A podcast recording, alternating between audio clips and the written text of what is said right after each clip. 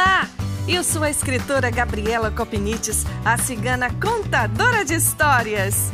Neste canal, vou trazer para você as mais deliciosas histórias do folclore brasileiro e do mundo.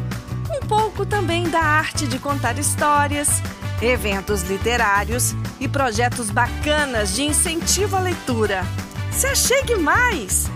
As histórias libertam, consolam, ensinam e nos aproximam uns dos outros.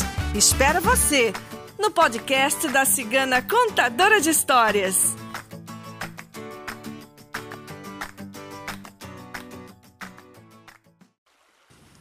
Iemanjá é a doce Senhora das Águas, Rainha do Mar e mãe de todos os orixás na mitologia africana.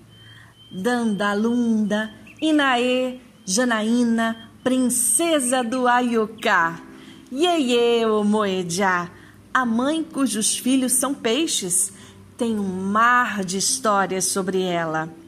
Escolhi duas para contar para você, que são as minhas preferidas, e as dedico com muito carinho à minha amiguinha Ellen, de Salvador, e claro, à grande Maria Betânia. Como se saúda a rainha do mar, como se saúda a rainha do mar. Alô, Deodofiaba, minha mãe, mãe d'água, Odoiá.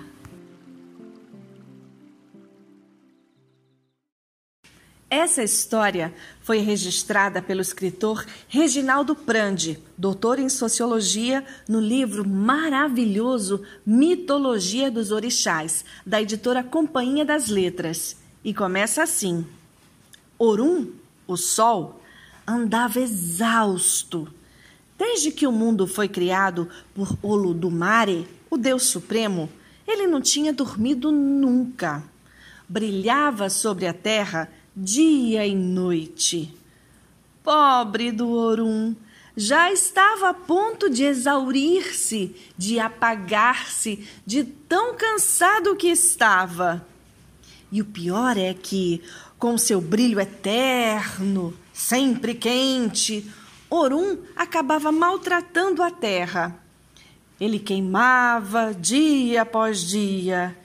Já estava quase tudo calcinado os humanos e os animais quase morrendo.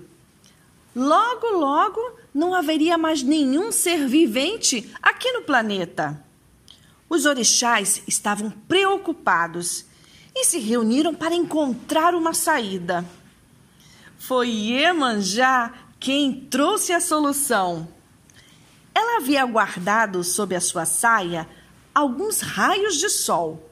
Não me pergunte por quê.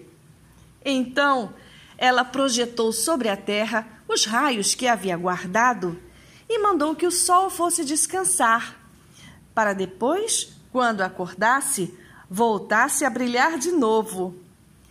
Os fracos raios de luz guardados por Iemanjá formaram um outro astro, muito menos incandescente, mas ainda assim cheio de brilho. Finalmente, Orum pôde ir descansar para recuperar suas forças. Enquanto isso, reinaria Oxu, a lua. Sua luz fria refrescaria a terra, e os seres humanos, os animais, as plantinhas não pereceriam no calor. Assim, graças à mãe de todos os orixás, o sol pôde dormir. E à noite, as estrelas velam por seu sono, até que a madrugada traga outro dia. Eruiá, mamãe!